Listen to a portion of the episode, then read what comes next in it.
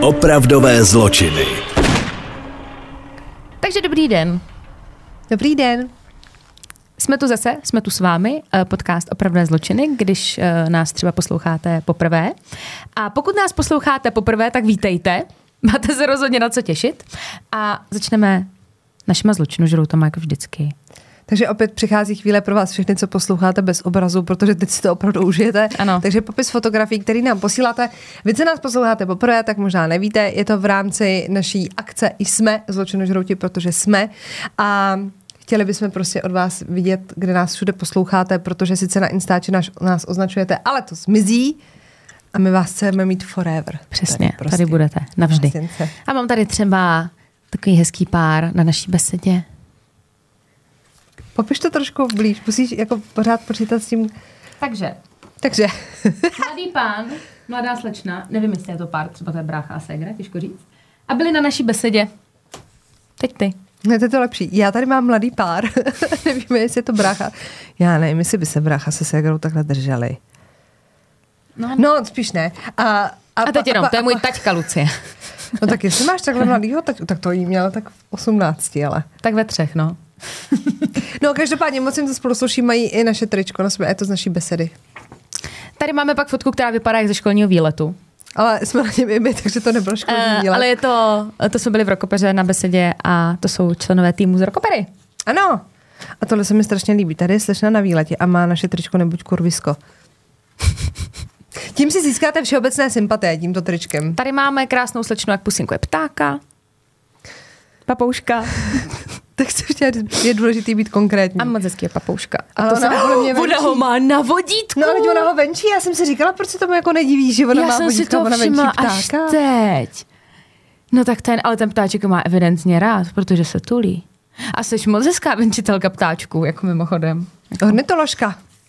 Tady máme miminko v kočárku. Tady máme strojvedoucího ve vlaku. A tady mají holky, a to je k zamyšlení, proč společně nemáme úplně stejnou kérku, tady mají srdeční sval, obě dvě vytetovaný, kamarádku. No, Možná no, jsou- sestry, já nevím, no to je zezadu, tak těžko říct, ale mají tričko zločinožrout a pak No mají sluší jim to. stejný. Sluší jim to. A tady máme mamču na procházce. A tady další dvě slečny. Oh yeah. No jste nádherní, jste fakt hezcí, jako. Tak, a my vám vysíme od minula něco, kdy já jsem totiž neprozřetelně, protože jsme opět dokázali, že umíme udržet myšlenku. Mně to vůbec nedošlo jako občas si říkám, že vlastně my, my to chápeme a děkujeme za to, že jste nás na to upozornili, ale musíme to brát, takže jsme jenom lidi a pořád je dobrý, že udržíme třeba moč. Tak. Jo? Jsou lidi, co prostě už mají problémy i s tímhle, s věkem to přijde, tak my neudržíme zatím jenom myšlenku. Jo? A já jsem vyprávila a v jednom z minulých dílů, že moje nejoblíbenější historka s Barčou je historka s Bundou. A neřekli jsme ji, takže vám to dlužíme. Tak uh, já ji řeknu hned, ať na to nemusím čekat, protože já jsem schopná... to zase já dalším jsem schopná zase neříct. No, léta páně, bylo to loni, ne? Ano. Léta páně bylo to loni a moderovali jsme maturitní ples a přijeli jsme do toho kulturního domu, nebo co to bylo, a odvedli nás do šatny, tam jsme si jako dali věci a se šatnou sousedila kuchyňka. Mm-hmm. A přišel pán, který to tam pronajímal těm studentům a byl to zároveň i zvukař a DJ, prostě uměl všechno. A říká, pojďte se podívat na tu stage, vyzkoušíme si mikrofony a řekneme si co a jak, nějaký nástupy vyzkoušíme a podobně. A v té kuchyňce, která sousedila s tou šatnou, kde jsme měli všichni svoje osobní věci, tak uh, byl taky prapodivný týpek. Měl nějakou kšeltovku. Prostě, Vůbec tam ale nepatřil. evidentně nepatřil prostě k nikomu z těch lidí, co tam jako byli s náma. A já říkám tomu pánovi, prosím vás, a bylo by možný tu šatnu jako zamknout, máme tady všichni osobní věci. A on říká, ne, to není potřeba. A, a my jsme se všichni zarazili, i včetně třídní učitelky tenkrát, ne naší, ale té třídy. A koukali jsme na toho kluka, co tam evidentně neměl co dělat. A říkáme, no ale my tady jako máme věci, jako bylo by dobré to prostě zamknout, jinak nikam nejdem. A on, no tak já pak seženu ten klíč, ale teď pojďme. Jako zpětně za to si myslím, že nás chtěl obrat. Jako, už, to- už to fakt jako zavání, když to teď jako říkám nahlas, že nás chtěl jako obrat. A ta třídní učitelka říká, to je fakt včera historku s třídní učitelkou.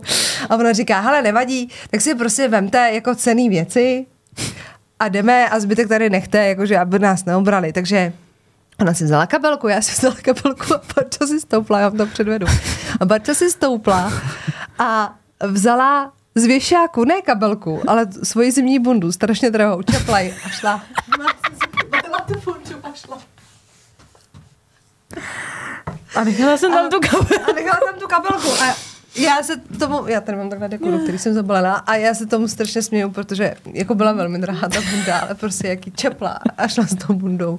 A jak měla nějak čerstvě, já byla úplně posraná. No, protože ty si kupovala podle mě nějak na podzim, někde si říkala ještě v akci. No, to Že- že si začínala zima, ano, chtěla. to byl No. nějaký podzim, no. Takže já se právě těším, až v ní přijede. Zatím se v ní nepřijela ještě. Zatím je furt schovaná. Vytáhla se mi z fusaku a teď čeká na její Strašně chvíli. dobrý. Takže pána mi neukrad. To je jako... No to, já nevím, A jak by mu slušela? Já nevím, taková to přijde takhle jako vtipný, ale mně to vtipný přijde. Ne, prostě. přijde vtipný. No, já mám pro vás dneska takový jako lehčí uh, příběhy, nebo lehčí. Nedávno jsme tady uh, vyprávěli příběh o paní, která večeří otrávila Celou familii. celou familii v podstatě, Tak. kromě manžela, na kterého měla podle mě spadeno. No a mám pro vás další mordy. Ježiši Krist. Ale víte co, já si myslím, že bychom tyhle ty příběhy měli brát jako, že vlastně je krásný, jako v čem žijeme. Že máme jako hezký ty životy a máme kolem sebe jako hezký lidi a vlastně žijeme. Mhm. Jo? Fakt jako doslova, pokud nejde o podstatě život, jde ano, o V hovno. podstatě z každého příběhu, který tady říkáme, byste si měli vzít jako pozitivum, že je dobře, že žijem. A já mám teda příběh z letošního roku, mm-hmm. konkrétně ze 4. září, takže to není tak dávno. Co se stalo? No, 4. září letos zavolala na linku 911 jistá Ina Thea Kenoyer s tím, že našla svého partnera v bezvědomí a neví, co se stalo. Když přijeli záchranáři, tak našli toho partnera, Stevena Edwarda, eh, v bezvědomí, odvezli ho do nemocnice. Tam ale muž 5. září zemřel.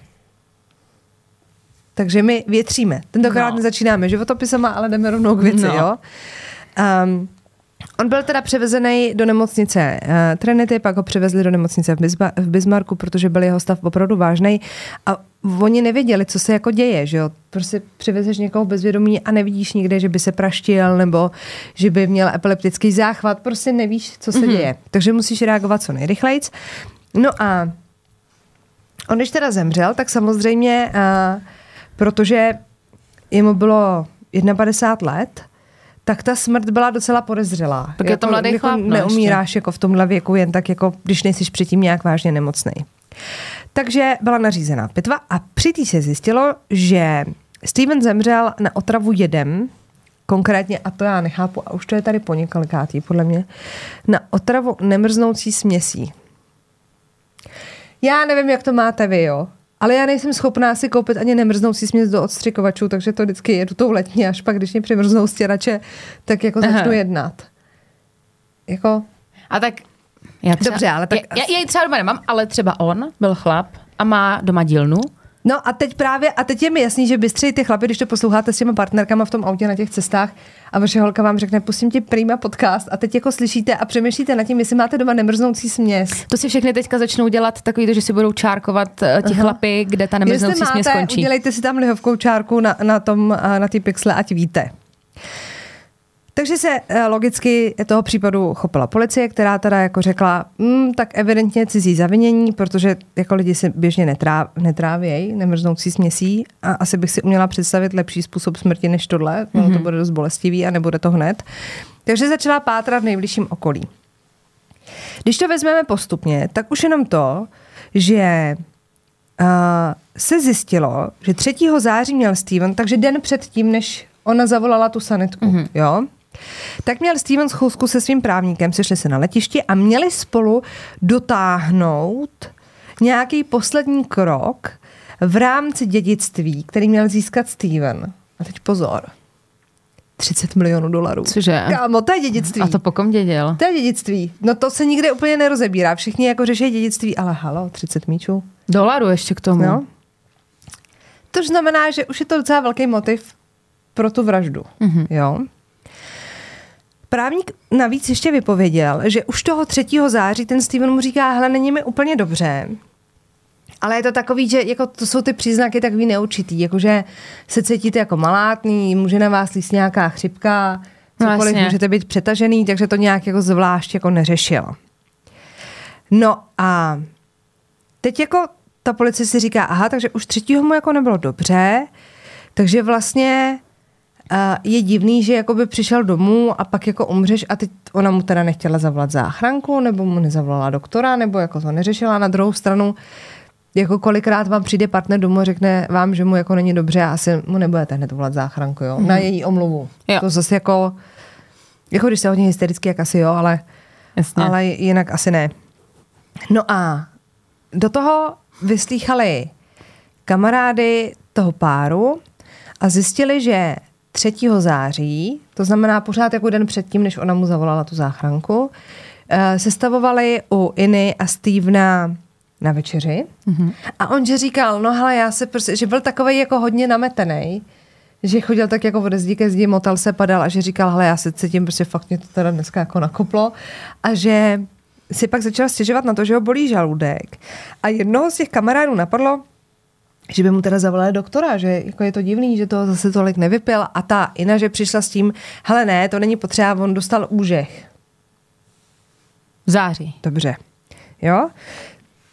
No, a teď jako máte tady ty informace a říkáte si, hele, jako smrdí to trošku, že jo? Už- Ta, ta policie už si říká, jako smrdí to. No, takže odvezli na výslech logicky tu Inu a říkají, hele, takže my jsme tady prostě vyslechli vaše kamarády, máme tady svědectví právníka, že prostě už den předtím mu teda bylo zlé a ten večer se to nějak jako vyhrotilo toho třetího po té večeři, kdy opravdu na tom bylo velmi zlé a vy jste ještě mu jako nezavolala toho doktora a byla jste s ním v tom domě vlastně 12 hodin toho 4. září, mm-hmm. než jste mu zavolala jako toho doktora a vlastně jste sledovala, že ten chlap jako umírá, tak už to jako No. není jako normální. A ona, hele, prostě, uh, tak, že si jako myslela, že jako pil, že byl hodně opilej. A oni jako argumentovali, no ale při pitvě se jako ukázalo, že jako v těle žádný alkohol neměl. Mhm. Takže, takže, kdyby, takže jako z čeho z se čeho jako vyplývalo, že chlastal, No a no. oni teda uh, přišli s tím, že už mají výsledky té toxikologie a že teda opravdu uh, byl otrávený nemrznoucí směsí a provedli domovní prohlídku. A našli v domě láhev nemrznoucí směsi značky Vindex. Byla teda bez víčka a obsahovala teda jasně zelenou tekutinu s tím, že prostě v tom byla ta nemrznoucí kapalina. No ale oni zjistili a našli v tom domě, evidentně nestihla Ena vyníst odpadky, ještě láhev od piva a plastový kelímek v garáži a v nich našli tu nemrznoucí směs. Jo, jako takhle. zbytky té nemrznoucí Ano. směsi. To znamená, že tam musela být. No a ta Ina říká, hele, ale já prostě opravdu jsem to jako neudělala. Nemohlo se stát, protože prostě tu láhev on měl někde v garáži, protože auto, že jo, nemrznoucí směs, jasný. A on jako kouřil. Co když mu prostě do vylitý tekutiny spadla ta cigareta a on ji prostě vykouřil a tím se jako otrávil. Takže on, ona chodila jako s vlastními jako teoriema, jak, jak by se to jako mohlo odehrát. Pak říká, hele, no tak nebyl teda tak opelej, ale proč bych to jako dělala a teď z ní jako třeba řešili, dobře, tak byli se spolu celý den doma, tak co ten chlap pil? Mm-hmm. A ona říká, hele, já jsem uvařila prostě čaj. A oni se jí ptají sladkej a ona sladkej. A teď ty odborníci na tu toxikologii říkají, no a právě ta sladká chuť dokáže přerazit chuť té nemrznoucí směsi. Takže vy, když budete chtít někoho, a teď to neberte jako návod, otrávit nemrznoucí směsí, tak to přebiješ tím cukrem, abys to nepoznala v tom pití. A- To je jako rada, jako že když ti cokoliv nechutná, tam kečup a bude to dobrý, tak když chceš přirazit prostě chuť nemrznoucí směsi, dáš tam cukr. Nebudeme to zkoušet, jo? A teď nás napadne otázka nejdůležitější. Proč? Proč? Ve hře byla, byly ty prachy, to dědictví, to je jasný. Ale nutno konstatovat, že oni nebyli svoji. Aha. Takže si říkáte, no tak přece to nedává smysl, protože když nejsou manželé, tak ona po něm nemůže logicky nic zdědit. No hlavně jsem si říkala, že to jsou takový lové, že se s tebou rozdělí. Chápeš? Jakože no. Nezdědil milion dolarů, ale 30 milionů dolarů. Takže... A, a jako říkáte si hlavně, dobře, a hlavně to není částka, kterou on by si někde vyzvedl, donesl, donesl jí domů v igelitce a ty si mohla ukrást a zmizet do Mexika. No. Je to částka, která půjde na nějaký jeho účet a ty, abys měla na to jako legální právo, to je jako s pojistkou, musíte být manželé nebo musíš být nějaký dědic nebo něco. No a Ina říká, my jsme sice nebyli oficiálně oddáni, ale já mám nárok na dědictví po Stevenovi, protože byli uh, manželé podle takzvaného common law marriage. Vysvětlím. Uh, já jsem si to hledala a funguje to reálně tak, že je to manželství podle zvykového práva, když to přeložím do slova. Mm-hmm. A princip je ten, že já už jsem o tom i slyšela, teď abych nebyla moc konkrétní. V případu holky, která žila s velmi bohatým klukem, mm-hmm. nebyli svoji a žili spolu v cizině a já jsem to řešila s kamarádkou, která jako znala a ona říká, hele, ona je s ním jako pro peníze, mají spolu prostě děti, dvě, nevím, a že zrovna v té zemi funguje to, že vy, když spolu žijete určitou dobu v jedné domácnosti mm-hmm. a nemusíte mít ani děti, ty děti nejsou podmínkou. Bude se to lišit asi stát od státu, ale oni měli teda i ty děti, tak ty po nějaký době, plácnu třeba deseti let, máš nárok na polovinu toho majetku stejně jako kdyby byla jeho manželka. Měla na to papír. Mm-hmm té Americe to je prostě úplně jiný svět. Počkej, a není to něco podobného i jako u nás, že ty když vlastně, dolo, když budeš žít s chlapem 25 let a on umře a ty vlastně doložíš, že jsi byl jeho, byla jeho družkou. No nám to kdysi někdo vysvětloval, my jsme to tady řešili a někdo nám na to psal a dokonce jsme to tady i četli a já už se nepamatuju, jak to je, ale není to až tak jednoduchý. Nesmí být závěť nebo něco takového. No a nemůžeš zdědit víc, jak vlastně jeho pokrevní děti. No, tam je tam tady se to, tohle. Ono, takhle, když, když budete manželé, tak je to tak, že se dělíte půl na půl mm-hmm. s těma dětma, ale Tady je to prostě jako manželství podle zvykového práva, to znamená, že jste spolu nějakou dobu, prokážete přesně, že sdílíte tu domácnost, a, ale neplatí to všude. Mm-hmm. Jo, jako je to opravdu stát od státu. A ona přišla s tím, že prostě to dědictví by rozdělila mezi sebe a syna mm-hmm. Stevenova. No a policie teda zkoumala i sociální sítě, kdy ona, když teda zemřel, tak ona dávala na jeho hrozně takový to, jak je jako zlomená a smutná a a to už jsme tady měli. Pak, pak se to změnilo dokonce v to, kdy ona se tam vyřizovala jako účty s někým, kdo jim měl asi jako nahánět a nadbíhat jí a že mu jako psala, hele ne, ne, ne, já mám svého Stevena, to bylo ještě, ještě předtím, než zemřel, že teda já mám svého Stevena a mě nikdy nedostaneš, já mám prostě svého muže a miluju ho a tak. Ale. Pak teda uh, plakala nad tím, že zemřel, pak plakala nad tím, že se zabil sám, proč si to udělala Steve a tak. Jako tu no, ona tvrdila, že se prostě Jasně. zabil sám. No a e, dokonce jsem našla v jednom ze článků i, co napsal jeho syn. A ten teda se s tím moc jako nepáral, že v podstatě se vyjádřil v tom smyslu, že je přesvědčený o tom, že ho zabila ta Ina a že doufá, že dostane za to, co jako mu provedla, že ho zprovodila ze světa, tak že dostane, co mm-hmm. si zaslouží. No, ona teda byla vzata do vazby a aktuálně, protože bohužel teda pro ní uh, nemůže za, za sebe jako, protože ona je souzená v Severní Dakotě a tam nefunguje tady ten common law mm-hmm. uh, marriage, takže ani by neměla nárok na ty peníze. Mm-hmm. Takže ji vzali do vazby a vyslýchali dál jako ty příbuzný a přátelé a tak a zjistili, že Ona několikrát vtipkovala ve společnosti těch přátel, že Steve najednou zabije tím, že ho otráví. Co? Jakože jako asi bych nedělala, ten, jako to, že někomu řeknete, že ho jednou zabijete, je jako normální, to nikdo nerozporuje, ale asi bych to neříkala ve chvíli, kdy to opravdu chcete udělat, protože se najde vždycky nějaký prostě archivář, který to vytáhne z té paměti a řekne to Přesně, na vás. No. To je první věc.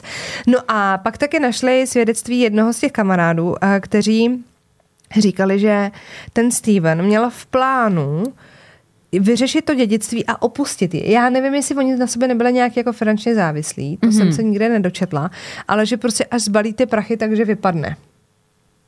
Což jako, kdyby poslouchal náš říkám, podcast, tak vypadne no, mnohem dřív. Nebo já bych prostě a nebo vypadla. to nebude říkat. A nebo chtěl naštvát, jakože ještě no. přišel takhle s tím účtem, ukázali no. to, ale no. tak já jdu. A dokonce uh, našli nějakého souseda, který 3.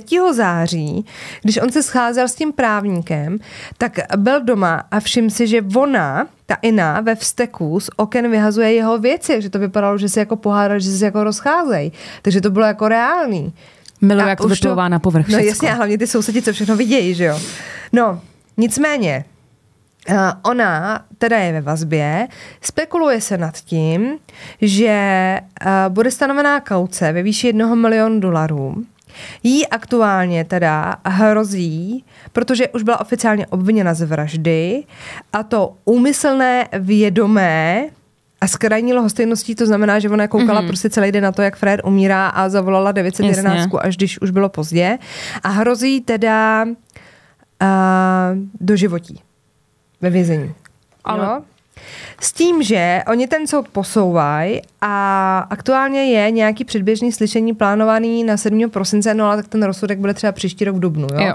Ale hrozí jí do životí, takže to si asi můžeme představit, že vzhledem k tomu, jak to celý jako vypadá, tak to asi tak dopadne. Nicméně, já jsem v souvislosti s tímhle, protože jsem si říkala, že budu krátká, mm-hmm. našla ještě jeden příběh. A já tě jenom tady dodám, já jsem našla, jak to funguje u nás, mm-hmm. že podmínky dědíc, eh, dědění spolužijící osoby. Takže tady jeden článek, ten je z, z webu, hnedka přečtu, Notářská komora České republiky, ať jsme přesní. Mm-hmm. A tady píšou, že když není závěť, druh nebo družka mohou dědit, jen pokud zemřelý neměl potomky a musí spolužit minimálně jeden rok ve společné domácnosti. Jenom jeden rok? Mhm, to tady je. A tady je pak ještě jeden, kdy děti přítelkyně, tady píšou, no, ze stejného webu furt, uh, spolužijící osoba dědí, pokud žila nejméně po dobu jednoho roku před uh, smrtí toho dotyčného ve společné No a když domácnosti. neměl děti, a co když měl nějaký další příbuzný? Když měl třeba, máš třeba sestru, víš, jako, kdyby neměl žádný příbuzný, Já to nevím, jestli, ale jako jenom tohle to jako říkám, pak už jsem to dál nečetla, prosím vás. Ale A nemáš závěť? já jsem zastánce závětí. Já žádnou nemám. Já taky ne, ještě nepotřebuju. Hlavně A ty když, ti pak, ne. hlavně, když ti pak někdo jako naštve, tak já bych tu závěť furt měnila. Já bych platila jenom za, za Ne, to musíš závěti. právě že napsat a odnést a už na to nesát. A dát to do No jo, ale trezoru tak- a to- zapomenout to- kód. No jo, ale tak to není takový problém. Nebo ten kód řekneš mě, já to přepíšu. Na sebe všecko.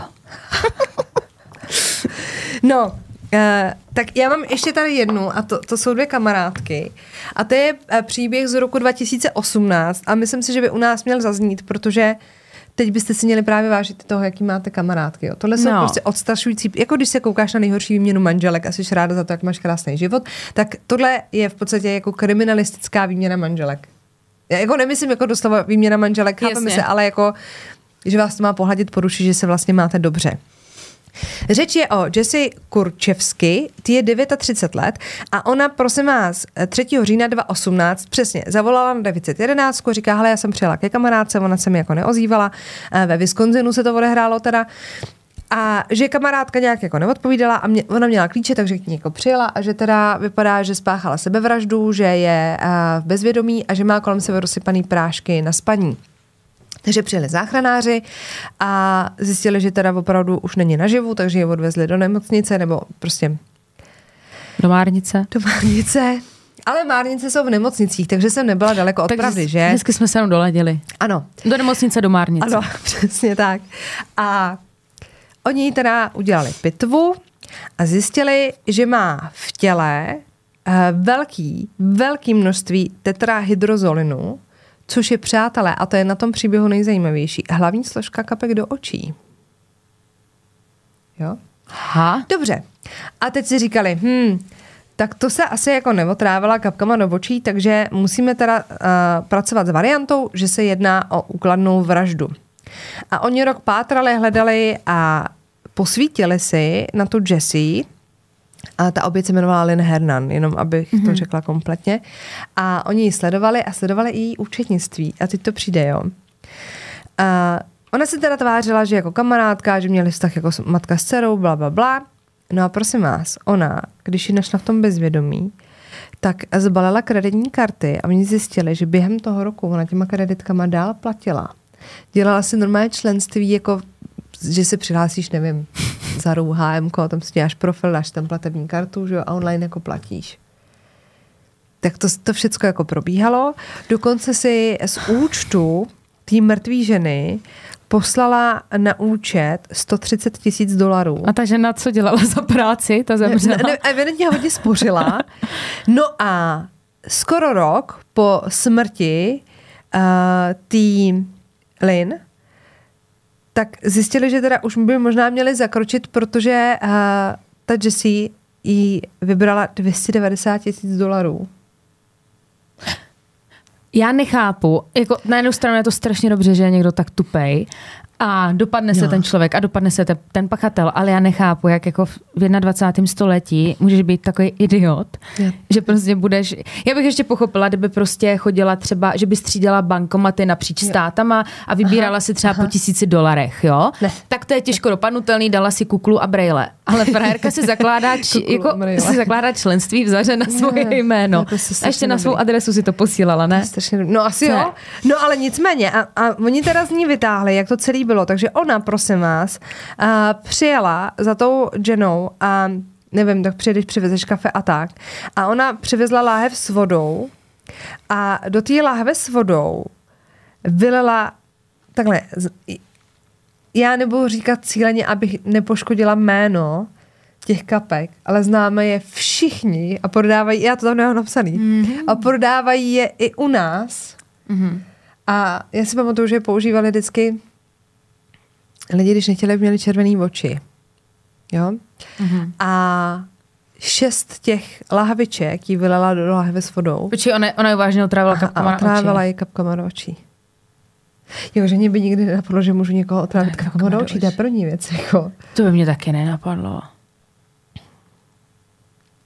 To je svině. No Takže- ne, ale jako, že tě napadne, že někomu vyleje šest lahviček kapek do očí uh, do, do lahve s vodou. Chodila na Reddit, no. Tam se dozvíš věcí. No ale kapky do očí Já naštěstí doma žádný úplně- kapičky do očí nemám, protože mě co nepálí oči a nemáme červený. Díky bohu za ty dary.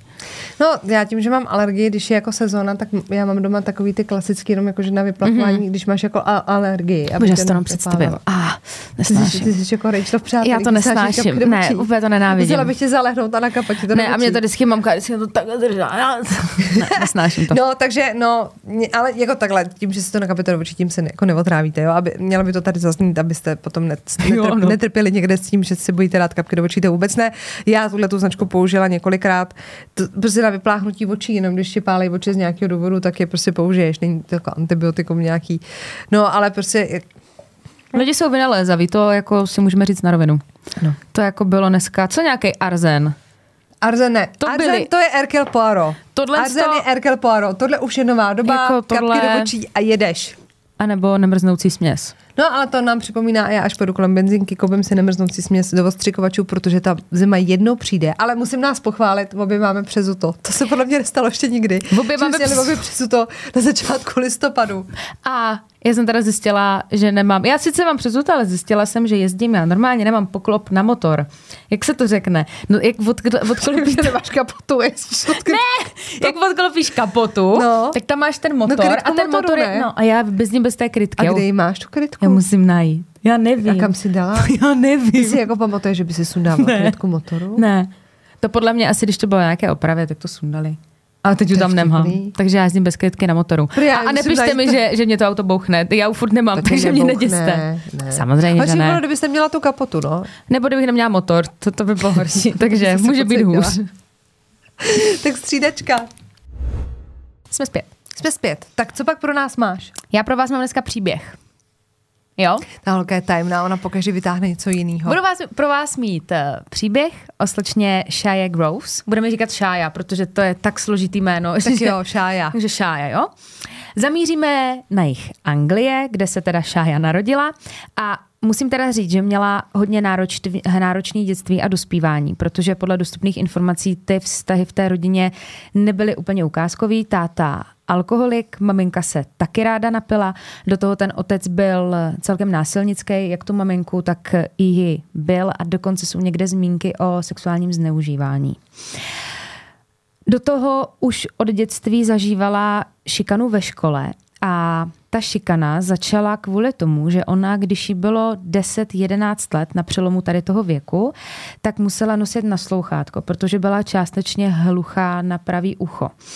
A samozřejmě ty děti si toho všimly, že něco nosí na uchu a začali se jí za to smát. A v podstatě ona nikdy nikam nezapadla, ať už šlo o kolektiv ve škole, nebo chodila samozřejmě i na nějaký kroužky, chodila na nějaký tancování. Nikde nezapadla. Ani když šla třeba na tábor. Vždycky se prostě vrátila smutná, protože se tam s ní nikdo nechtěl bavit.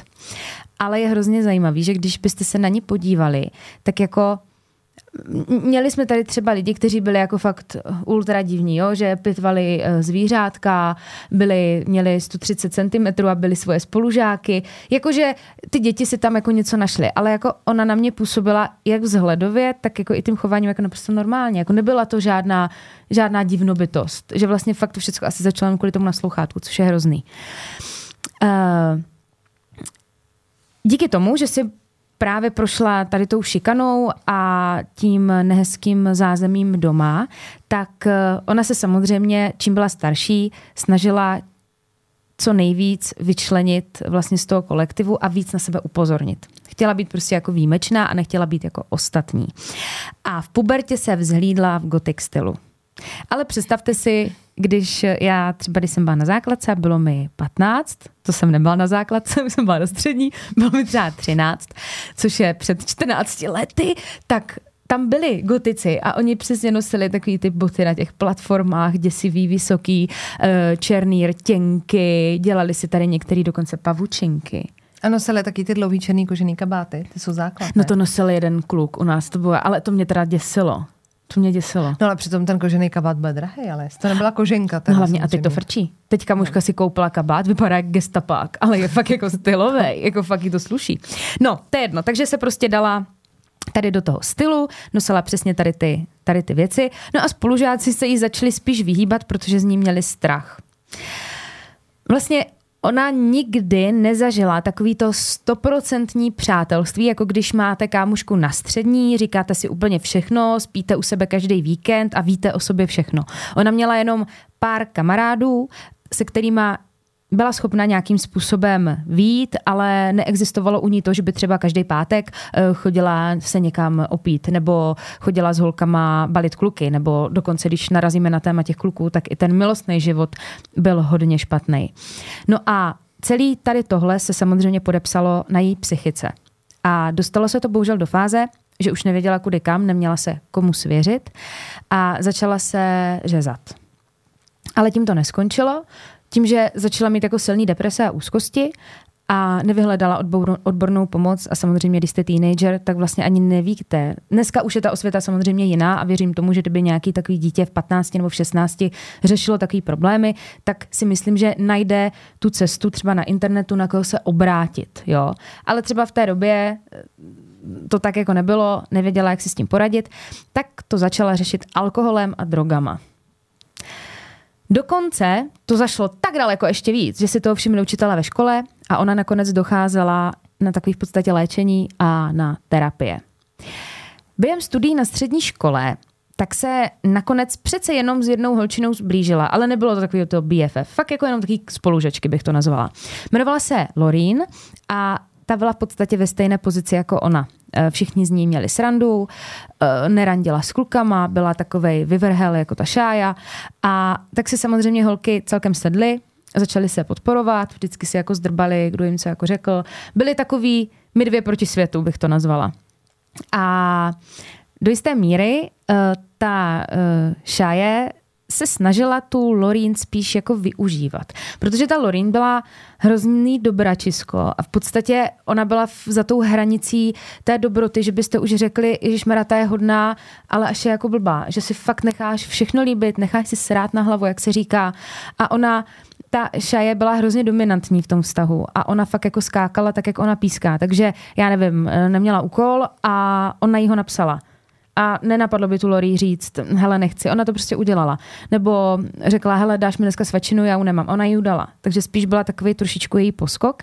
A tady k těm dvou se pak připojila i spolužečka Vicky, ale ta nějak jako nefiguruje v tom jejich vztahu nějak velkolepě. Ona teda v tom případě, o kterém se budeme mluvit, tak zahraje velice důležitou roli, ale na té škole nebyly, nebyla to jako trojka. Byla to prostě ta Lori s tou s tou šájou a ta Vicky s něma jsem tam někam vyrazila. Jo? Krom kamarádek si pak teda ale časem našla i prvního kluka. A kvůli tomu klukovi dokonce poprvé v životě utekla z domu a pro ní to byl obrovský impuls, že si toho kluka našla, protože chtěla utéct od těch rodičů, ale neměla kam a neměla za kým, protože jediná rodina, kterou měla, byla mamka s taťkou. Ty její rodiče to samozřejmě neřešili, protože jim byla úplně jedno. A ona teda utekla s tím klukem a oni žili, kde se dalo. Jo, spávali na ulici, pak třeba měl nějaký prachy, tak přespali někde na motelu a nakonec se teda rozešli a ona sama spala buď na ulici, nebo se domluvila třeba s těma kamarádkama, že mohla jednu noc přespat. Pak si zase našla třeba nějakou známost, ale většinou šlo o kluky, kteří jeli v drogách, kradli, byli agresivní, neměli práci, nechodili do školy. Jako není to úplně typ kluka, který chceš pro svoji dceru. A ona se tady v té komunitě lidí pohybovala velice často. A tímhle způsobem střídala ty vztahy a potulovala se s různýma pochybnýma existencema a celý to bylo hodně šílený období a tady ty drogy se samozřejmě rozjeli úplně brutálně. Uh, tady, s tímhle, tady tímhle životním stylem žila několik let a pak, když jí bylo 19 až 20, zase byl to takový jako přelom toho věku, tak potkala jednoho ze svých osudových mužů. Jmenoval se Ash a ten jí teda celkem pomohl z té její závislosti, protože on ji potkal v podstatě úplně zničenou, ale asi v ní viděl, že je v ní nějaký jako dobro a chtěl na tom pracovat a vysvětlil jí, že tady tenhle ten život není dobrý, jako na to vede, že alkoholem nevyřeší problémy, stejně tak jako drogama. A ona se opravdu začala léčit ze své závislosti, sama na svůj poput, vyhledala odbornou pomoc, on ji v tom podporoval. Ona sekla s drogama, ona to zvládla a dokonce jako ten alkohol, takhle, ona ho jako omezila, ale v jejím, jako my kdybychom omezili alkohol, tak já nevím, tak nebudeš pít eh, každý den skleničku vína, ale dáš si jednu deci týdně třeba, nebo dvě deci. Ale pro ně to jako znamenalo, že třeba nevypila uh, tři, litky, tři litry vodky týdně, ale dala si jenom litr. Jako pořád tam ta mírná závislost byla, ale pracovala na tom a věděla, že to není správně. Uh, Jenže co se nestalo, ona se teda takhle začala léčit, byla spokojená a do toho otěhotněla. A to byl pro ní moment, kdy to sice nebylo plánovaný, ale ona to brala, že to je nějaký znamení, že by měla přestat i s tím alkoholem. Takže ona to fakt nechala. Ze dne na den přestala chlastat, už nebrala ani ty drogy a rozhodla se teda, že ten svůj život od základu změní. Začala chodit na sezení anonymních alkoholiků, docházela pravidelně na terapie, kde ji teda nakonec bohužel diagnostikovali bipolární poruchu, ale byla pod medikací a pod dohledem lékařů, takže všechno bylo perfektní a ona fakt byla statečná a všechno to dodržela. A ve 22 letech porodila zdravý miminko. Narodila se jim holčička a ze začátku to vypadalo, že to bude všechno dokonalý. Ona se snažila, aby ta její dcerka měla všechnu potřebnou péči, všechno zázemí a za žádnou cenu nechtěla dopustit, aby ta její holčička zažila to, co zažila ona. Furt měla ta šája v hlavě to zneužívání, tu chudobu, jak rodiče pili, čím ona sama si prošla, že skončila na ulici a snažila se být prostě dobrou mámou. Bohužel první vroubek nastává v momentě, kdy ten jejich vztah s tím Ešem stroskotá. Nestalo se tam nic závažného, prostě si už nerozuměli, rozešli se, šli od sebe, oni se neustále hádali a nebyli schopni najít společnou řeč. řeč. Tak jednoho dne uh, Šaje ruply nervy a řekla, že teda jde pryč. Problém byl ten, že neměla úplně kam jít a vzala teda tu malou a odešla a potulovala se s ní teda po ulici a nakonec si vzpomněla na svoji kamarádku Lorín z té střední. A tak uh, šla tam, kde ona bydlela a bydlela furt na stejném místě. No a tam s překvapením teda zjistila, že Lorin žije život jako přes kopírák jak ona, protože měla taky dítě, měla taky malou holčičku, byli v skoro ve stejném věku a taky byla matka samoživitelka. Mm-mm. Jako chlapi opustil. Jako ta Šájí měla podle mě lepší pozici v tom, že ten Ash se na to dítě nechtěl vykašlat. On měl rád tu holčičku a chtěl jí jako pomáhat a chtěl se podílet na té výchově, ale ta Lorin podle všeho ten chlapí prostě opustil a nechali s tím dítětem samotnou. No a holky si řekly, hele, jsme v obě dvě v totálně debilní situaci, tak se pojďme podpořit, najdeme si nějaký podnájem a budeme bydlet všechny čtyři dohromady. Naše děti a my dvě. Což taky udělali a ze začátku se to všechno jevilo jako ideální řešení, ale postupem času se ta situace začala měnit. Mně přijde, že tady ten příběh je nahoru dolů, nahoru dolů, nahoru dolů. Oni spolu teda začali bydlet, No a Šáje, vzpomeňte si, už na té, na té škole, když se kamarádila s tu Lorín, tak měla uh, takový momenty, kdy si z ní dělala trošičku otroka z té Lorin. No a to se stalo i v té domácnosti, jo. Uh, ona s ní hrozně manipulovala a ta Lorin jí hlídala dcerku, když ona šla pryč, což jako na tom není nic špatného, ale když to dítě, když budete hlídat dítě své kamarádky každý den, protože vaše kámoška eh, se chodí potolovat po ulici s divnýma lidma, tak to je trošku divný.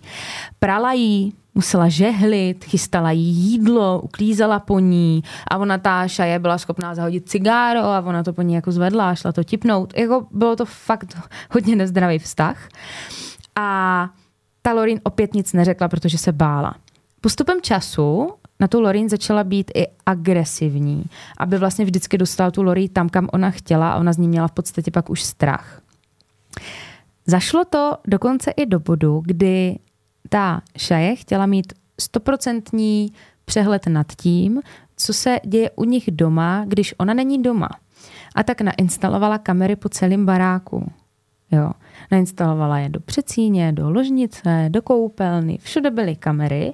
Jako, myslím si, že ta Lorin to věděla, protože to nebyly žádné jako mini kamerky, byly prostě velké kamery v rohu. A ona, když tam nebyla, tak sledovala, co ta Lorin doma dělá, což je za mě jako strašný. A ona zase chudina jako nic neřekla. Mm. Teď se přesuneme do roku 2022, což není tak dávno. Já jsem v jednom z minulých dílů mluvila, co jsem zpracovávala, tak jsem mluvila o tom, že tady ten rok eh, šlo o rok karantény. To byla, myslím, ta holčina v tom Vegas. Tak uh, je samozřejmě taky byla zavřená doba, byla doma s dítětem a začala se hodně nudit, jako my všichni. A já si myslím, že právě i tady to období covidu bylo hrozně průlomový pro uh, true crime. Že samozřejmě všichni jsme sledovali nějaký uh, děsivý věc, jako věřte, nevěřte, koukali jsme na nějaký seriál dokumenty, ale jako přijde mi, že třeba od toho roku 2001 se to strašně prolomilo. No a prolomilo se to právě i u Šáji, protože ona začala koukat na všechny Netflixy a podobné platformy a koukala jenom, fakt ale jenom výhradně na filmy a dokumenty s true crime tématikou. A nejraději měla právě dokumenty kde se sledovaly reální příběhy nějakých vrahů. Měla teda totální obsesi se sériovýma vrahama a ona tomu strašně propadla.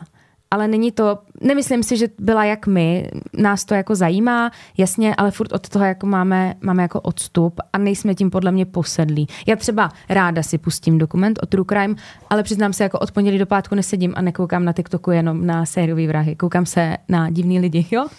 jako v pohodě. A ona fakt nesledovala nic jiného. Měla zhlednutý všechny dokumenty, snad na všech platformách. Jela pak YouTube, tam si pouštěla videa z vyšetřování, rozhovory, podobné věci. A když už teda měla pocit, že viděla všechno, tak začala číst. A byla to teda už spíš posedlost než zájem. A ona, abyste mě pochopili, ona nebyla, nebyla fascinovaná tím, že uh, já třeba mě baví true crime, protože jsem vždycky v šoku z toho, čeho všeho jsou lidi schopní a je to v podstatě jako nevěřícný jako pocit.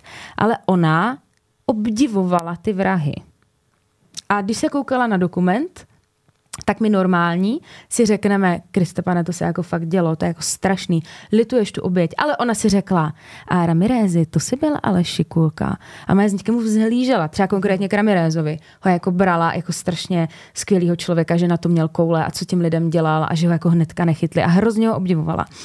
A teď jako nezapomínejme na to, že má stále tu malou holčičku jo, která už v té době chodí jako do školky.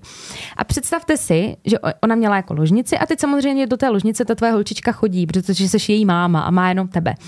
Tak ona si celou tu ložnici vyzdobila v úvozovkách obrazama, kde jsou portréty sériových vrahů. A ty portréty uh, byly v podstatě jako obličeje, jako kdyby od hrudníku nahoru a všichni byli nějakým způsobem potříštění krví. A ta krev jako kdyby zobrazovala něco, co je s nima spojený. A měla tam, myslím, teda Bandyho tam měla, měla tam toho Ramireze, pak tam měla Ellie Wurnsovou a měla jich jako fakt celý pokoj plný sériových vrahů. A to byli teda její jako oblíbenci a my jsme měli Justina Bíbra a ona tam měla Ramireze, když to řeknu jako blbě. Ona k tím jako vzhlížela. A byly asi, to... asi nikdy nebyla v IKEA a nekoupila si taky ten obraz. I love Paris. ne, I love Paris, ale to jednu dobu hrozně frčelo já nevím, jestli to bylo ve výměnách manželek nebo v prostřenu, to snad no. v bytě všichni. A taky ten obraz, byla to fotka, jakože jsi v nějakým pralese a byl tam taky ten most s těma lanama, dřevěný most, jakoby most, takhle ty prkna a jenom ty, ty lana a okolo to zelený. Bylo to jako hrozně hezký. Já si myslím, mělo že to, se to prodává do dnes. já si jako myslím, tak, že to tam mají. A měla to i moje kamarádka v bytě. A vím, že když jsem to dělala poprvé, jak si říkám, že to je hezký, to by se mi doma líbilo. A pak zjistí, že to má v bytě polovina České Přesně republiky. tak. Tak kdyby to chudák věděla, mohla ušetřit za sérový vrahy. Přesně tak. A krom toho teda, že moc koukala na True Crime uh, a v pokolí vyselo tady několik sériových vrahů, tak začala sbírat díky a nože. A vy se ptáte, cože? Jo, sbírala to. Měla kuchyňský, lovecký, pak nějaký historický díky, uh, pak, tu, pak to rozšířila na sbírku jako zbraní, takže různé přilby, uh, sekery, palcáty, ne, palcáty už neměla, Já bych, chtěla, já bych chtěla vidět přilby s palcátem. Jako, ne, já jsem, já jsem tam tu přilbu s tím palcátem přidala, to byl for. Ale já, já třeba, když jsem se nudila během covidu, tak jsem se zamilovala do chůzy na pásu. A tady frajerka se jako během covidu nudí a začne sbírat jako díky, nože, brousím, jakože, cože? Ale, ale s palcátem a helmou zarostala. Ale jestli někdo sbíráte samozřejmě třeba zbraně, ať už historicky, nebo třeba věřím tomu, že máte doma nějakou hezkou sbírku dík, dík, tak je to super, ale ona to měla v hlavě pohašený a ona si třeba přesně schovala, já nevím, Masterchef nůž, pak si tady schovala ikeácký nůž Je to na jako chleba. trošku moc, jako když si to vezmeš jako v kompletu, tak je to trošku Je to moc. trošku už divný, že? No. A, a teď si představte třeba tu situaci. Ona v tu, době byla, v tu dobu byla single a když si třeba pozvala nějakého chlapa jako domů. A teď jako přijdeš do toho pokoje té férky a tam máš vyskládaný ty nože a ty, ty vrahouny. A ona dokonce měla, měla pod polštářem schovaný nůž, mm-hmm. ale jakože fakt nožisko. A nějaký frajer, že si toho všimnul a že se lekl a ona mu řekla, že to má jako na obranu, kdyby chtěla něco udělat. No já bych vzala nohy na ramena. A Ale tak zase na bych. druhou stranu si myslím, že když už si pozvala chlapce domů, tak pak udělal, co jí na očích viděl. To, to jo. Asi, asi jako nerozporoval. Jako to, že znova nepřišel už. To Tak to taky asi chápeme, ale v tu chvíli si myslím, že Přesně tak. No ale jeden chlapík to zvládl. Jmenoval se Frankie Fitzgerald a ona ho potkala někde v baru. On byl o dva roky mladší jak ona. Jí v tu dobu bylo 27, jenom ať se orientujeme. A oni se teda potkali, hrozně si sedli, padli si do oka. On teda, já nevím, jak, já jsem našla nějaké fotky a mně se jako líbil, že já bych jako čekala, že tady s tím mým životním stylem, protože pak se k tomu dostaneme zase drogy a blbosti, tak on, jako, on fakt jako vypadal jako hrozně hezký kluk, jako úplně bych ho třeba dala do nějakého boybandu, jako hrozný fešák to byl. No a ona ho teda zbalila. Problém byl ten, že Uh, i když vypadal slušně a celkem sexy, tak se rád napil a do toho měl rád celkem drogy, což uh, už asi vím, víte, kam tím mířím, protože Šája se samozřejmě z drog a alkoholu dostala a není úplně ideální, aby její partner měl takový životní styl, takže asi chápeme, uh, co se stalo, spadla do toho znovu. A ten jejich vztah podle mýho nebyl úplně postavený na nějakým souznění, lásce a podobných věcech, ale byl hodně postavený na sexu. Protože oni dva, a to si podle mě už řekli, když se potkali tu, tu první noc někde v baru, což je jako vtipný, že se takhle, ale zaspoň vyložíš karty na stůl hnedka první večer, OK. Ale oba dva milovali BDSM praktiky.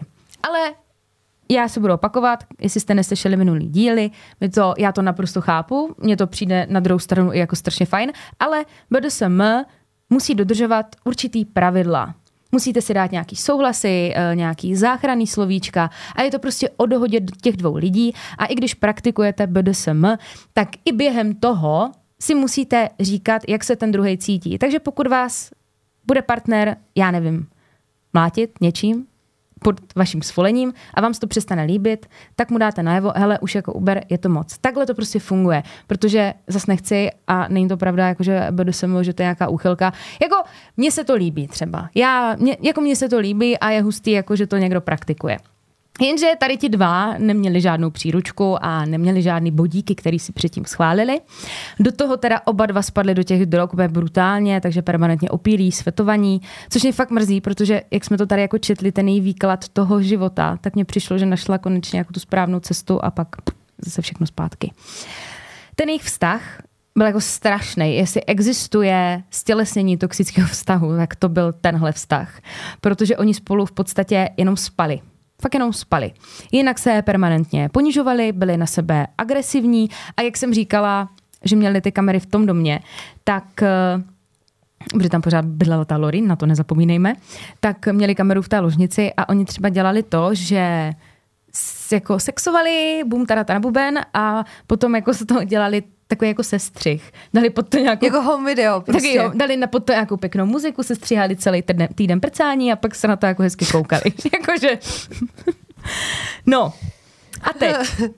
Ty BDSM praktiky se ale zvrhly. Jo? A myslím si, že už to s BDSM nemělo absolutně co dělat, protože oni si v podstatě vylívali vzájemnou zlost na sebe v té posteli. Ale tady je to dětská jako za mě strašně jako oboustraný, jo. Oni se fakt jako mydlili, škrtili, dusili, mlátili se různýma předmětama. Palcátama. Palcátama, ona neměla tu helmu, že jo, takže, ale jako vzájemně, ona jeho mydlila, on ju mydlil a dostalo se to úplně někam za hranu, takže a dokážeme si představit, jak se asi chovají zdrogovaní a ožrali Palcátama. lidi s palcátama jako v posteli. Jako. Počkej, ale tak to video bych si pustila i já. Jako- Dva jako- lidi na drogách s palcátama.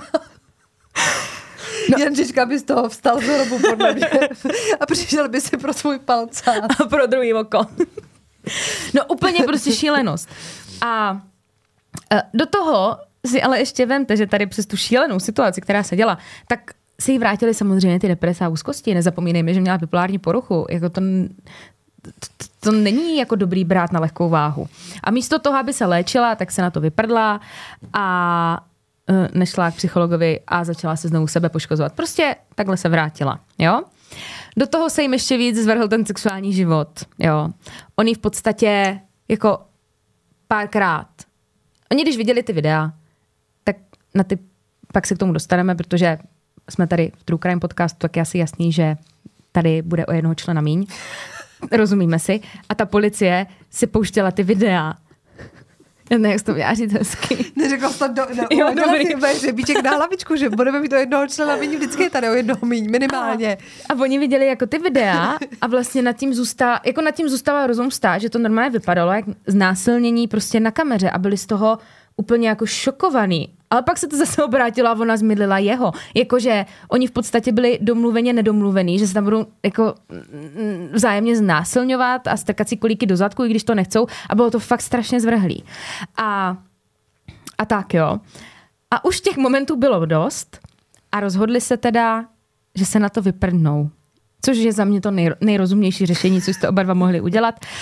A po nějakých 12 týdnech tady tohohle šíleného úchylného vztahu. Uh, Jakže 12 týdnů, jo? 12 Takže týdnů. docela dlouho. Jo, já se taky divím. Tak uh, oni to ukončili, protože oni se permanentně i, v, jak to mám říct, obvinovali z toho, že mají třeba milence a podobné věci. Jo. A hlavní důvod byl teda i ten, že eh, Šaje chytla pohlavní chorobu, kterou nechytneš z prkínka. Takže A on ji nechytil, takže je jasný, že to někde přinesla. No a házela na jaj. něj vinu a on jí říkal, to ty si A chytla, to jasno, prostě to na sebe házeli. Uh, takže se teda rozešli a udělalo to tak, že mu prostě zavolala a řekla, hele, já z toho končím, Eši. Jo, dobrý. A tím to nekončilo. Ona ji celkem jako ruplo v bedně, protože víme, že byla hodně impulzivní a energická šáje, tak ona pobrala všechny jeho věci. Dětská, tohle prostě nepochopíte, jo? Představ si tu situaci. Ano. Rozejdeš se s klukem, jo? A ten kluk uh, se s ním rozejdeš. Má u tebe věci. Ty pobereš všechny jeho věci, co má u tebe doma a naprosto bezmyšlenkovitě jedeš k baráku jeho bývalý a rozhážeš ty jeho věci na příjezdovou cestu, na Už to zahradu. nerozhážeš u něj doma, protože No, to to, je to, co nedá, to je to, co nedává ten To už smysl. to asi nezajímá, A ne, teď když je ta bývalá. bývalá, co se to tady děje.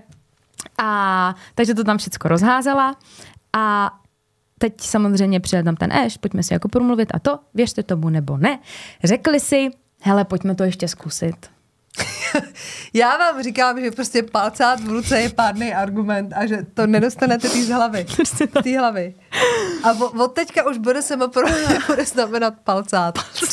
Ale- Já teda, když si vybavím, já nevím, jestli jste byli, vy co jste asi mimo praští, tak když jdete jako na Žižkov nebo jako na, na Vítkovská mohyla, no a t- ten kůň s tím Žižkou je to fakt obrovský. Aha. Je to jako obrovský Aha. a on má v ruce ten Palcát. palcát. A neumím si představit, že tímhle palcátem byste cokoliv provozovali. tak když teda, teď ale- půjdete tady v Praze, tak a podíváte se Hmm. tam na Žižku na koniu, jestli stojí na koniu.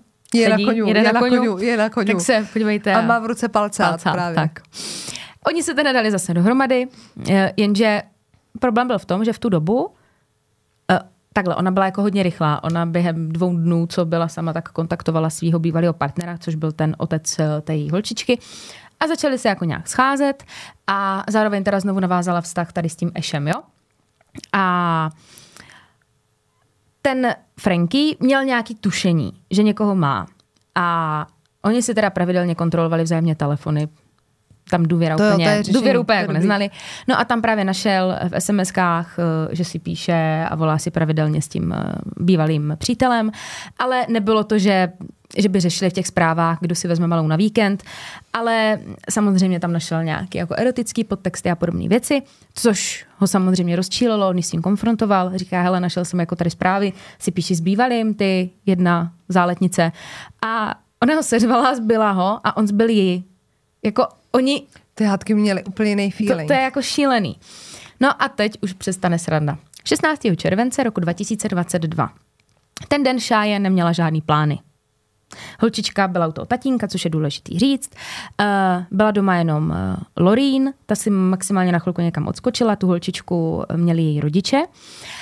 A teď si říká, tyjo, co budu dělat? Tak zavolám Frankiemu, jestli se nechce stavit. A ten dorazil. Společně se teda u ní doma jak jinak opili, padla i nějaká travka a samozřejmě alkohol a opět tráva tady ta kombinace vyvolala obrovskou hádku, hádali se na sebe, křičeli, až teda nakonec ten Franky řekl, hele, já na to kašlu, já si jdu lehnout, já tady s tebou nebudu ztrácet čas. Do, kdyby si šel lehnout domů, udělá líp, on si šel lehnout k ní do ložnice. No a zapomněl si telefon dole. A jak už jsem říkala, oni si rádi kontrolovali navzájem telefony, tak Šáje toho využila, projela mu celý jeho telefon a našla hodně zvláštní konverzaci, kdy on se tam psal s nějakou holkou. A v té konverzaci bylo napsané, že té holčině je 12 nebo 13 let. Jemu v tu dobu bylo 25, upozorňuji. A psali si celkem jako oplzlý a nechutný věci a tu šáju to dostalo úplně do vrtule. Ale ona měla černo a jí totálně přeplo. Běžela do té ložnice, popadla jeden ze svých nožů a toho Frankyho ve spánku bodla.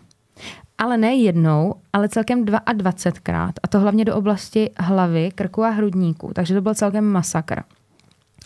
Pak samozřejmě si uvědomila, co udělala a začala si promítat všechno, co viděla v těch true crime dokumentech. Já nevím, co u toho dělala, u těch true crime dokumentů, ale co si teď jako následně řekneme, tak si myslím, že u toho asi nedávala úplně pozor. Protože jako první věc si chtěla vytvořit alibi. Takže napsala svýmu bývalýmu, který byl s tou holčičkou a píše mu, hele, mám volný den, nechcete se jako stavit nebo nezajdeme někam. No a on neměl čas. Potom napsala uh, zase kámošce nějakou zprávu, že někde je nebo někam půjde a chtěla si tímhle vytvořit ty alibi, jenže nikdo se jako na to nechytl, bohužel. Nakonec teda počkala, uh, až přijde Lorin domů a svěřila se jí s tím říká, hele, já jsem prostě ubudala Eše, nebo respektive já jsem budla, ale když ta Lorin se přišla podívat do té ložnice, Feš- Eše anebo Franka? Eh, Franka, pardon. Franka. Eh, Toho Franka. A když se přišla podívat do té ložnice, tak viděla, že to nebylo jenom jedno bodnutí, Hmm. že to žádná sebeobrana rozhodně nebyla. Byl tam úplně zmasakrovaný. A oni tam přišli, oni tam přišli, obě dvě. A ta Lorin říká, tak toto, já ti pomůžu. A začali uklízet celou tu ložnici, protože byl to fakt masakr, ta krev byla na stěnách, na koberci, jako všude. A Oni pak sundali to jeho tělo, oni vystlali celou tu zem, kterou už umyli, tak to vystlali uh, nějakýma taškama a pytlema a společně zhodili to tělo z té postele na tu zem. A v ten moment říká ta šáje, té Lorín, a víš, co jsi teď spolupachatel? Že už není cesty ven. Jako nedokážu si představit, co ta chudinka Lorín musela jako prožívat a jaký obrovský strach musela mít. Samozřejmě na to kývla, protože ona ještě vyhrožovala, jestli budeš na policii, tak budeš do vězení se mnou a já řeknu, že to zabila se mnou, takže byla chudina úplně vystresovaná a se vším jí teda jako pomáhala. Jo? No a aby v tom nebyly jenom oni dvě, tak z nějakého nepochopitelného důvodu, a k tomu se dostávám, že si myslím, že nedávala úplně pozor při těch dokumentech, protože zavolala té kamarádce té Vicky, té střední, jak byla, ona byla Lorín a ona mm-hmm. a ta Vicky byla taková, že jsem tam s nima jako někdy Jo, zašla, jasně. ale ne, nebyl to žádný ultra blízký vztah. No a ona ji zavolala přes videohovor a ukazovala jí toho mrtvého Frankyho. Říká, hele, jsem ho zabila a smála se u toho a říká, hele, tady jak má tepnu probodlou a tady jak jsem se trefila a ukazovala to. Já, já si nedokážu představit, co ta Vicky musela, jako, co musela jako pocitovat ten moment, že mě zavolala kamarádka, se kterou se skoro nebavím a začala mi ukazovat zamordovaného partnera. Je to strašně divný. A samozřejmě Vicky je rozumná holka a okamžitě všechno nahlásila na policii. Podle mě si udělali nějaký screenshoty. A šla na tu policii. Ta policie teda v brzkých ranních hodinách uh, dorazila do domu té Šáje a té Lorín. Ona jí teda, ona té policii otevřela, měla cígo v puse, brzo ráno, byla jako úplně v klidu, protože asi byla za spodlivem nějakých drog. A teď ta policie začala vysvětlovat, proč přišli jako k ní do domu. A, a už jenom když vešli, tak všude cítili savo a smrdilo to tam prý jak eh, na plaveckém bazénu, když tam dáváš ty chemikálie, což je jako pěkně divný. První kroky vedly do koupelny, kde našli teda nůž a byl teda umytej, nebyl od krve a pak šli teda rovnou do ložnice a tam na zemi našli na těch pytlech přikrytý Frankýho zmasakrovaný tělo. V ten moment bylo samozřejmě všechno jasný. Ta Shia Lorin byly okamžitě zatčeny, byly převezeny k výslechu a co mě teda překvapilo, tak ta Shia nic nepopírala. Ona všechno přiznala, dokonce neházela absolutně žádnou vinu na tu Lorin, což mě mega překvapilo, že říká, hele, za všecko můžu já, udělala jsem to já a, tu, a ta Lori za nic nemůže, já jsem jí k tomu donutila a ona by mě šla jinak udat, ale měla ze mě strach. Jako všechno to řekla, což jako aspoň tohle jako cením. Ale co teda říkala Šáje, tak bylo to, že ho nechtěla zabít. Že to bylo omylem. A že to byla sebeobrana. 22krát se bránila, bych jenom chtěla dodat. Pak se to zase nějak jako vyhrotilo a ona říká té policii, ona tak jako klasicky, když je nějaký zločinec, zločinec u výslechu, který to spáchal, ten trestný čin, tak eh, řekne jednu variantu příběhu a pak se už do toho začne motat, protože přidala druhou, třetí, čtvrtou. Pak najednou teda řekla, že ho zabila a že to bylo z toho důvodu, že mu našla ty SMSky, kde si psal s malou holčičkou a že v ní to vlastně vzbudilo tu její minulost, kdy ji její otec zneužíval a chtěla vlastně tu holku pomstít a jeho jakožto prasáckého pedofila jako zabít. Takže tohle to u toho výslechu říkala taky. Každopádně, když pak eh, probíhal ten soud, tak ona u toho soudu znovu říkala, že to byla sebeobrana. Což eh, ale neodpovídalo tomu místu činu, těch 22 bodných ran do toho. Pitva ukázala, že ale nebyl povodám při žádném boji a s největší pravděpodobností při té první ráně opravdu spal. Pokud jde o tu Lorín, tak eh, tam mluvila i o tom chování té šáje celkově a o chování toho Frankyho, jak to mezi nima bylo. A ona říkala, že se neustále hádali, že si vyhrožovali, popisovala i tu manipulaci ze strany té šáje k ní, takže všechno to dávalo smysl a hezky to do sebe zapadalo. A v únoru teda letošního roku ten soud začal, bych ještě dodala. A ten její obhájce u soudu vytáhl videa z té kamery, kterou měli v té ložnici. A tam je vidět právě, jak ten Franky je na ní jako fakt hodně agresivní, až to jako zavání jako brutalitou trošku, je to fakt hodně drsný. V podstatě ji tam znásilní, takže všechen celý soud úplně, oh, pane bože, no jenže problém byl v tom, že oni pustili jenom konec toho videa mm-hmm. a to video mělo mnohem delší stopu a zjistilo se, že na začátku se tam na tom jako domlouvají. Takže to bylo jako předem domluvený. Každopádně u toho soudu pak teda svědčili obě ty kamarádky, jak ta Vicky, která to celý nahlásila, tak i ta Lorín a byla shledána vinou a odsouzena na doživotí s minimem 23 let. Fíha. No. Ale ona teda pak, jaký jako přeplo s těma drogama a s tím alkoholem, tak ona si potetovala jako obličej, měla snad takhle jako všude piercingy a jako vypadala fakt jako strašidelně. Že třeba když byla ta gotička, tak jí to vlastně jako slušelo, kérky, tohle naprosto chápu. Ale potom už se to jako totálně zvrhlo a hrozně se na ní podepsalo, že to byla mladá baba, jí bylo 27 a vypadala vyžilé, jak kdyby byla o 30 let starší, hmm. jakože naprosto šílený. Takže Takže tak. No, jenom aby to nezaniklo, pokud třeba nás poslouchá někdo, kdo má nějaký jako trable a trápení a třeba uh, se sebe poškozuje, tak by bylo fajn vždycky je někdo, kdo vám dokáže jako pomoct. Jak říkala Barča, tak to bych jako nerada, aby to zaniklo. Hmm. Uh, vždycky vám někdo pomůže.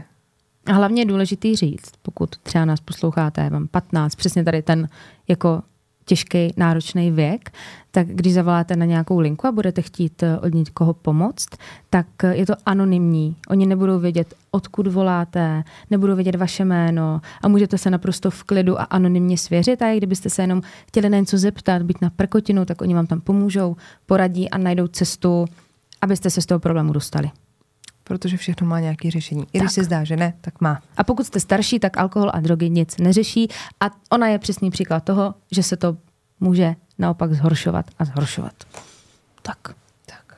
A já jsem chtěla ještě něco říct a nevím, co už. Ty- Jo, chtěla jsem dát tip. Na závěr, tip na film. Mám pro vás tip. A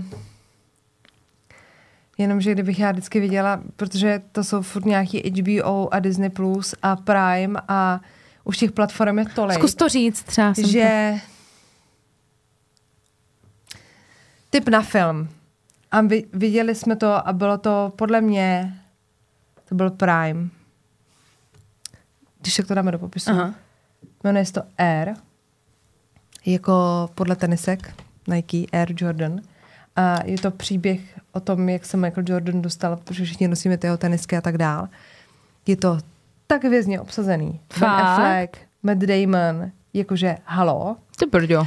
A musím vám říct, že to je za strašně dlouhou dobu jakože nejlepší film, co jsem viděla. Fakt? Oni tam nepodcenili. Je to v produkci Bena Afflecka právě, protože on takhle, pokud vím, tak natočil naposledy Argo. To bylo o tom, jak dostávali ty zajatce od někať, teď bych nekecala, z nějakého Izraele, Iránu, něco a, mm-hmm. a Argo bylo krycí jméno. A to bylo taky moc povedený. A bylo to taky podle skutečné události, že on si jako nevymýšlí jako ten příběh. A tohle bylo to samý.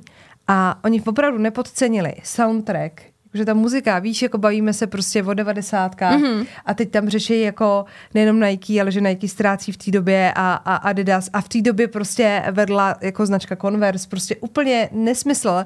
Hadry jsou tam skvělí, lidi jsou tam fantastický a pak na konci je samozřejmě taky to, jak ty lidi v reálu vypadají a opravdu si dali jako záležet. A to je film? Je to film. Ježiš, tak to je super. A já jsem u toho normálně brečela, jak strašně krásný je ten příběh. Já prostě hrozně fandím takým těm, jako co se nevzdávají.